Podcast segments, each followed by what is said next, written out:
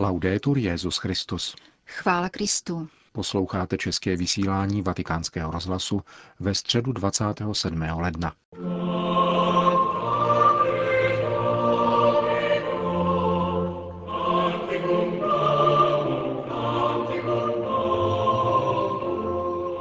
Dnešní generální audience se konala na svatopetrském náměstí za účasti asi 15 tisíc lidí.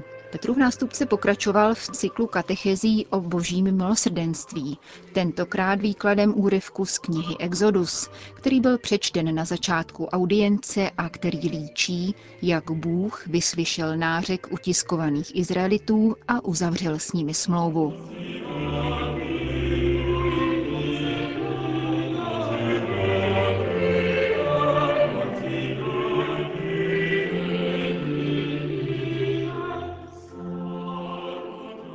Cari fratelli e sorelle, buongiorno. Drazí bratři a sestry, dobrý den. Nella Sacra Scrittura V písmu svatém prostupuje boží milosrdenství celé dějiny izraelského lidu. Pán svým milosrdenstvím doprovází putování praotců, obdařuje je potomky, když trpí neplodností a vede je po stezkách milosti a smíření, jak ukazuje příběh Josefa a jeho bratří. Myslím zde na četné bratry, kteří se vzdálili od svých rodin a nemluví spolu. Tento svatý rok je dobrou příležitostí k opětovnému zhledání, obětí, odpuštění a zapomenutí na všechno zlé. V Egyptě, jak víme, se život stal tvrdým. A právě tehdy, když se Izraelité začínají hroutit, zasahuje pán a zjednává spásu. V knize Exodus čteme, po dlouhé době zemřel egyptský král, ale Izraelité nadále úpěli ve své robotě a z ní vystoupil jejich křik o pomoc k Bohu. Bůh slyšel jejich nářek a rozpomenul se na smlouvu s Abrahamem, Izákem a Jakubem. Bůh schlédl na Izraelity a dal se jim poznat. Milosrdenství nemůže zůstat lhostejné vůči utrpení utiskovaných, křiku těch, kdo jsou vystaveni násilí, uvrženi do otroctví a odsouzeni k smrti. Je to bolestná zkušenost, která sužuje každou dobu, včetně té naší.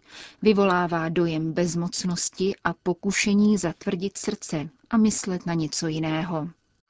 Bůh však není lhostejný a nikdy neodvrací zrak od lidského utrpení. Milosrdný Bůh odpovídá a dává se poznat chudým, těm, kdo zoufale volají.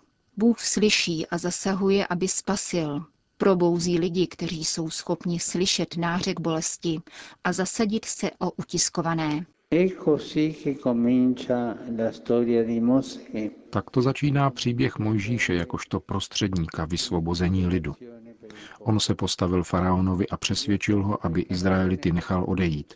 Mojžíš, kterému božské milosedenství hned po narození zachránilo život před smrtí ve vodách Nilu, stal se prostředníkem tohoto milosedenství a umožnil tak lidu zrodit se ke svobodě záchranou z vod Rudého moře. A také my v tomto svatém roce milosedenství můžeme působit jako prostředníci milosedenství prokazováním milosedných skutků, abychom poskytovali útěchu a vytvářeli jednotu. Mnoho dobra je možno konat. Boží milosedenství vždycky prokazuje spásu. Jedná zcela opačně než ti, kteří vždycky stojí o válku, například ti, kdo připravují války. Pán prostřednictvím svého služebníka Mojžíše vedl Izraele na poušť jako syna. Vychovával jej ve víře, uzavřel s ním smlouvu a navázal vztah té nejmocnější lásky, jakou je láska otce a syna, ženicha a nevěsty. A tanto giunge la misericordia divina Až tam sahá božské milosrdenství. Bůh nabízí zvláštní vztah výlučné a přednostní lásky.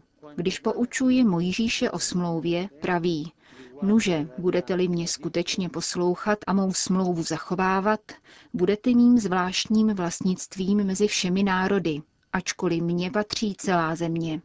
Budete mi královstvím kněží a svatým národem. Bůh zajisté už vlastní celou zemi, protože ji stvořil, avšak lid se stává jeho odlišným a zvláštním vlastnictvím. Jeho osobní zlatou a stříbrnou rezervou, jako ta, kterou král David určil jako dar na stavbu chrámu. Nuže, Tím se staneme pro Boha, přijmeme-li jeho smlouvu a necháme-li se od něho spasit.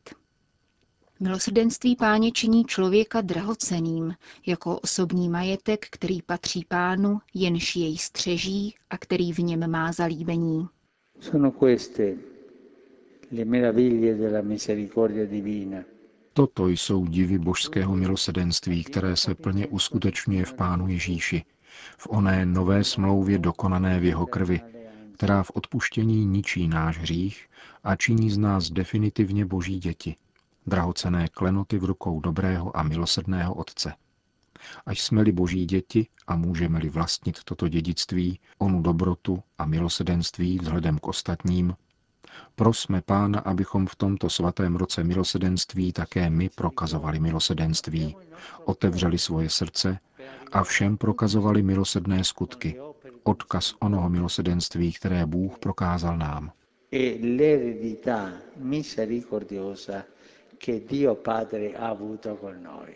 Grazie.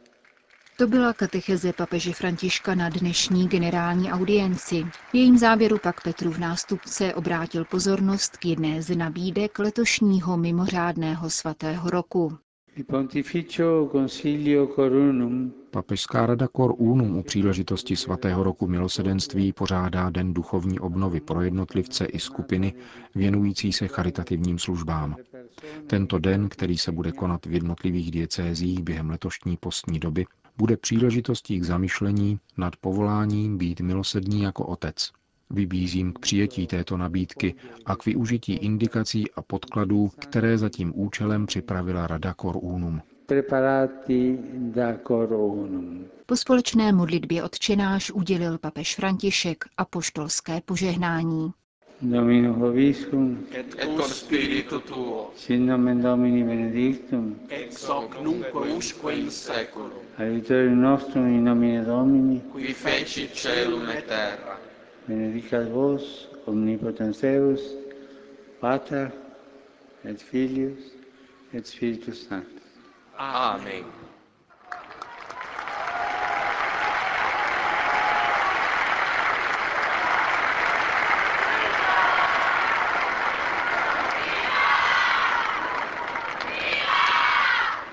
Další zprávy. New York. Důraznou výzvu k ukončení přílivu zbraní do oblastí konfliktu na Blízkém východě a k posílení humanitárních akcí vyslovil stálý pozorovatel svatého stolce při OSN na včerejším zasedání Rady bezpečnosti věnovaném situaci na Blízkém východě. Arcibiskup Bernardito Auza připomněl, že ozbrojenci z celého světa páchají nevýslovné hrůzy na civilním obyvatelstvu v Sýrii a v některých částech Iráku a že jedině politický konsenzus a společný postup může učinit přítrž extrémismu a fundamentalismu, který prostřednictvím terorismu rozsévá bezpočet obětí. Vatikánský diplomat vyslovil rovněž podporu této rezoluci Rady bezpečnosti, která požaduje suverenitu, nezávislost, jednotu a zachování územní integrity Syrské republiky a politické řešení konfliktu v této zemi. Vyjádřil rovněž důvěru, že ženevský summit, který začne tento týden, bude pro mezinárodní společenství příležitostí sjednat pro Sýrii a celý region trvalý mír. Arcibiskup Auza promluvil také o mírovém procesu mezi Izraelci a Palestinci. Jak řekl, tento proces může postoupit ku předu jedině prostřednictvím přímých negociací obou zúčastněných stran za podpory mezinárodního společenství. Oba tyto národy příliš dlouho trpěly kvůli pomílenému názoru, že rozdíly lze vyřešit silou. Pokoj může přinést jedině v dobré víře vedené vyjednávání a dialog, zdůraznil vatikánský diplomat. Arcibiskup Auza připomněl rovněž loni podepsanou všeobecnou smlouvu mezi Svatým stolcem a palestinským státem, která vstoupila v platnost 2. lednem letošního roku. Tato smlouva o životě a působení církve v Palestině by se podle vatikánského reprezentanta mohla stát vzorem dialogu a spolupráce také pro další země s arabskou a muslimskou většinou.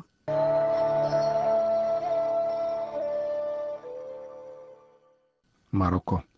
Není tajemstvím, že do situace zasáhli vnější hráči, kteří se řídili svými vlastními ambicemi v našem regionu.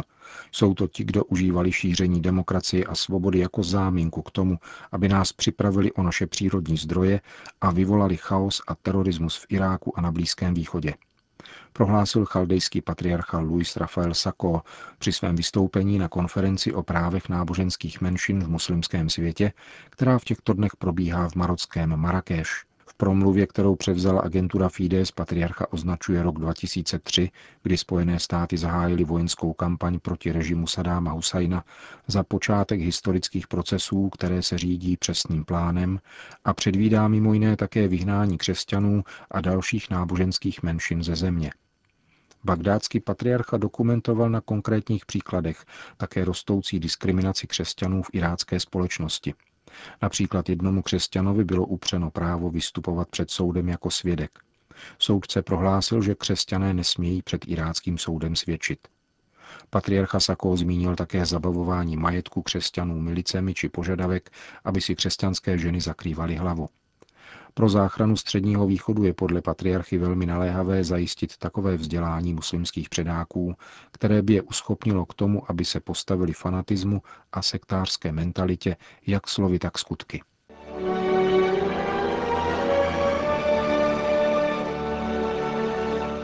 Francie. Francouzští katolíci jsou příliš defenzivní a příliš podléhají autocenzuře. Řídí se mystikou kvasu v těstě a zapomínají na lampu, kterou nelze ukrývat pod poklopem, domnívá se Fabrice Hadjadí.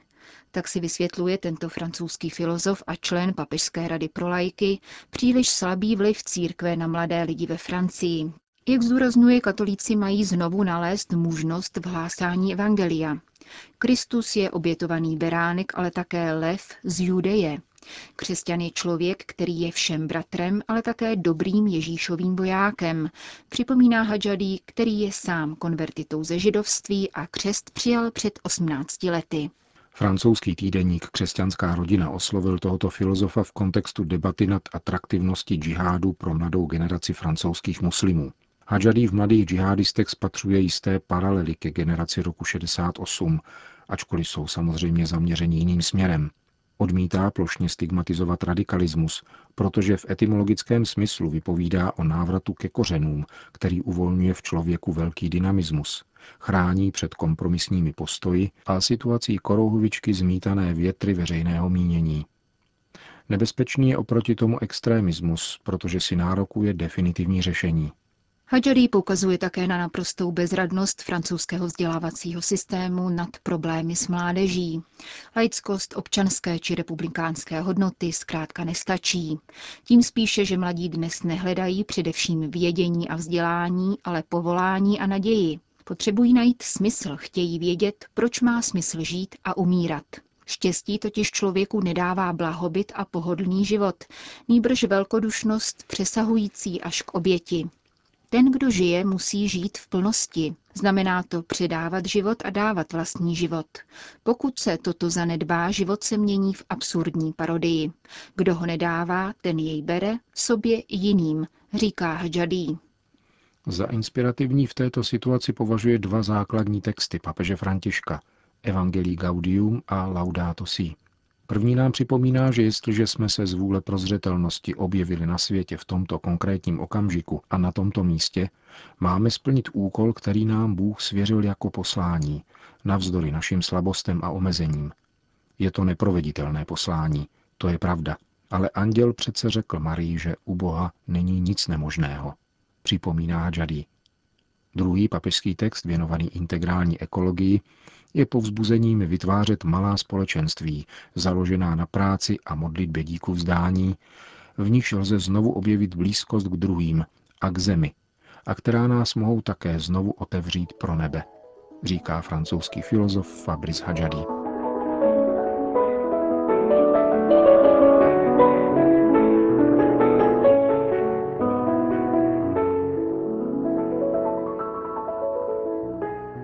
Končíme české vysílání vatikánského rozhlasu. Chvála Kristu. Laudetur Jezus Christus.